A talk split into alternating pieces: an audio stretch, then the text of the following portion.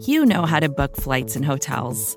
All you're missing is a tool to help you plan that unbelievable travel experience. That's why you need Viator. Book guided tours, excursions, and more in one place. There are over 300,000 travel experiences to choose from, so you can find something for everyone. And Viator offers free cancellation and 24 7 customer support for worry free travel. Download the Viator app now and use code Viator10 for 10% off your first booking in the app. Find travel experiences for you. Do more with Viator.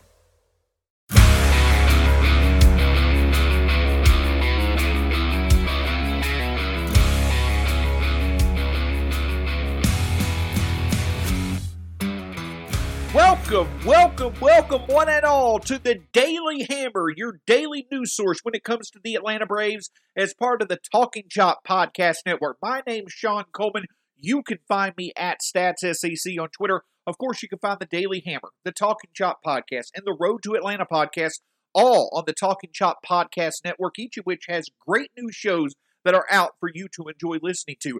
Make sure you subscribe to the Talking Chop Podcast Network to get the latest shows when they are available. But also, yesterday was the debut episode of Battery Power on the new Talking Chop YouTube channel, hosted by two of the great minds when it comes to Braves analysis, Grant McAuley as well as Cory McCartney. Fantastic episode out for you to enjoy. Once again, make sure you subscribe to the Talking Chop Podcast Network and the Talking Chop YouTube channel both of which you can find through talkingchop.com and at talkingchop across all forms of social media to get the latest from those two great sources. But here on the Daily Hammer, when it comes to the Braves, here's the latest from Atlanta. And that's where everything is about to go down, obviously. Tuesday, September 28th is a date on the calendar I'm sure many of us have waited quite a bit of time to get here, and it's finally here. Though the playoffs don't officially start till next week. And yes, the Braves are definitely not officially in the playoffs as of yet. Playoff type scenarios start right now, resetting the scene in the East as the Phillies are now in Atlanta, ready to take on the Braves in one of the biggest three game series the Braves have played in recent memory. The Braves right now have a two and a half game lead in the East after sweeping the Padres over the past weekend. It was a great effort from the Braves, Max Fried throwing a complete game shutout on Friday night. The come from behind victory on Saturday, led by Jorge Soler. And then on Sunday, though it was a difficult time of finding the win, the Braves were able to survive and get the win. Obviously, with the Phillies losing to the Pirates, the Braves now have a two and a half game lead up on the Phillies. Like many have stated, including Brad and Scott on the Talking Chop Podcast Network, the basic layout looks like this.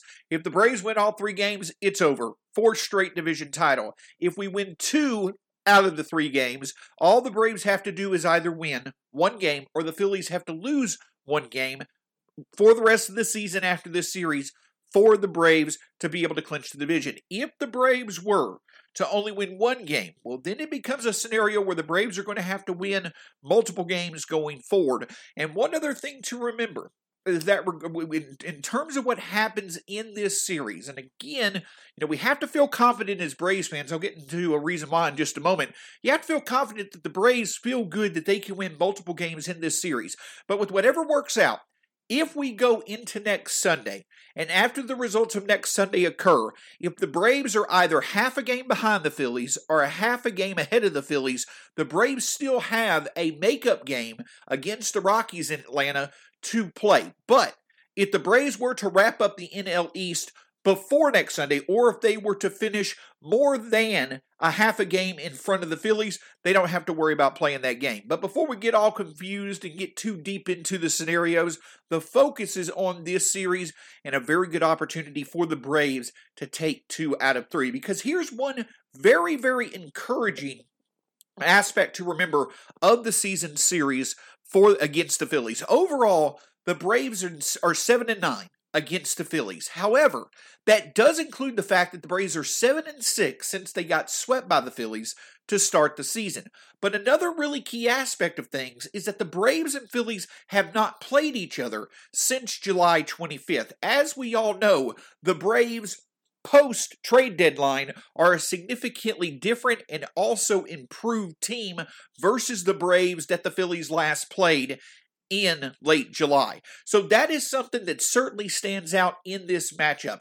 On paper, and in terms of how they played over the past several weeks, the Braves are a better team. I mean, the fact that they uh, are 125 runs better in terms of run differential proves that point. The more talented team on the field is the Braves. And so hopefully they'll be able to play to that point. If the Braves can simply play to their talent level, the odds are that they can win multiple games in this series. But of course, the best way for the Braves to be able to make that happen is to win game one. The thing is, this is the one pitching matchup in which the Braves may actually be the underdog, and for good reason, with Zach Wheeler on the mound for the Phillies.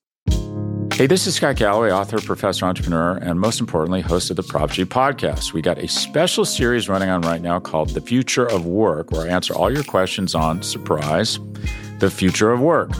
Questions including what are we missing when we work remotely, or how do we handle work life balance when a major opportunity comes knocking?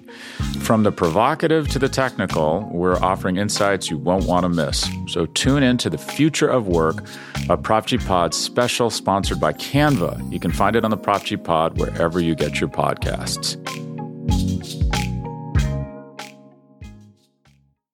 Obviously, a highly encouraging development for the Braves would be in game one of this series to get the victory, as this is the game where the Braves will be facing their toughest pitcher of the series with Zach Wheeler on the mound. The pitching matchups, as it looks out for this series, are Zach Wheeler and Charlie Morton going on Tuesday.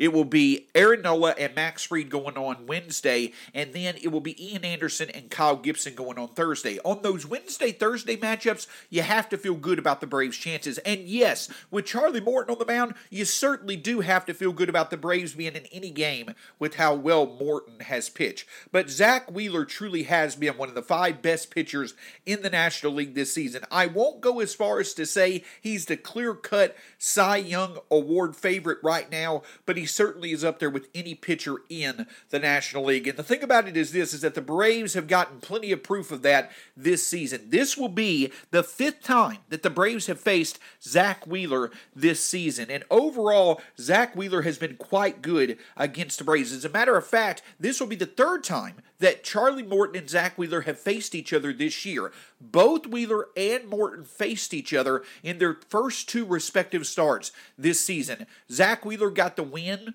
in the second game of the season, or excuse me, yes, he got the win in the first series of the season over Morton, four, four to nothing. But then the next time both pitchers started, it was once again against each other.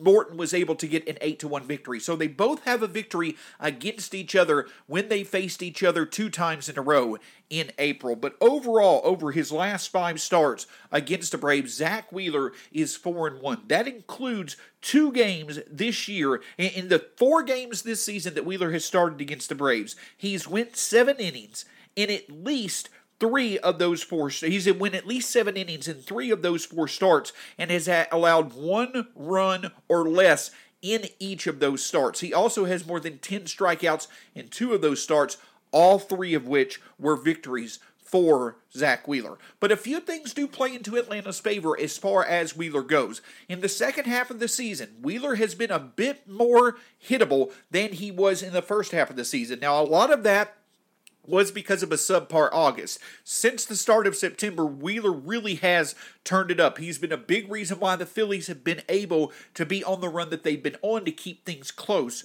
with Atlanta. So at the end of the day, the Braves are going to be the underdog in this game more than likely. The better pitcher will be pitching for Philadelphia in terms of numbers this season. But the Braves certainly have to like their chances with Charlie Morton on the mound, and obviously they have to like the fact that they're going to be fa- they're going to be featuring a much stronger lineup this time around against Wheeler versus previous opportunities that they've had against him earlier this season. Another big thing that could help is that the inning in which Wheeler seems to be the most hittable is getting off to a good start, which Atlanta has been doing over the past six to eight weeks. Getting a run or two early to give some run support for Charlie Morton to work with could be get a, be a big key for Atlanta. But the other over, well, overriding aspect, the other big factor about this whole series for the Braves, in my opinion. You do not give Bryce Harper any chance at all to beat you. If it is a situation in which Bryce Harper can significantly impact the game, you don't give him the chance. Take your chances with JT Realmuto, Brad Miller, Andrew McCutchen, whoever it may be. Do not give Bryce Harper the chance to beat you. If the Braves were to be able to avoid giving Harper the chance to beat them, I feel the Braves have to like their odds with the other guys having to step up and produce. If the Braves put it on those other batters in the Phillies lineups to step up and produce, I feel the Braves like their chances with their lineup to outproduce the Phillies in game one and obviously throughout the series. So get into Wheeler early as well as making sure you do not give Bryce Harper any type of chance to make a significant impact on the game.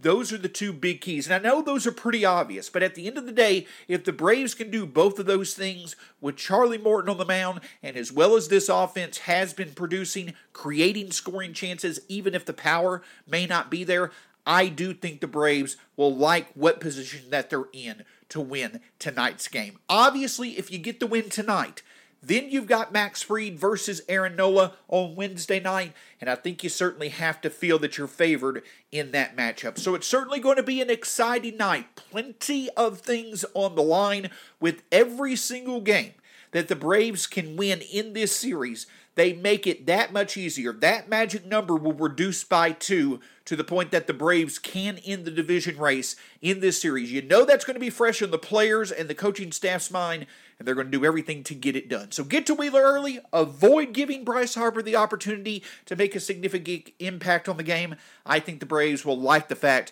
that they'll have plenty of chances to make the most of their opportunities tonight if they can do those two things. Obviously, keep it lo- locked in here because we're going to have you covered no matter what. This is the Daily Hammer, your daily news source when it comes to the Atlanta Braves as part of the Talking Chop Podcast Network. But make sure you check out the Talking Chop Podcast, the Road to Atlanta podcast, and the new YouTube show Battery Power. Subscribe to the Talking Chop YouTube channel, the Talking Chop Podcast Network all of which can be found at talkingchop.com and at Talking Chop across all forms of social media. My name's Shawn Coleman. It's a pleasure having been with you. We'll talk to you tomorrow, hopefully discussing a victory for the Braves.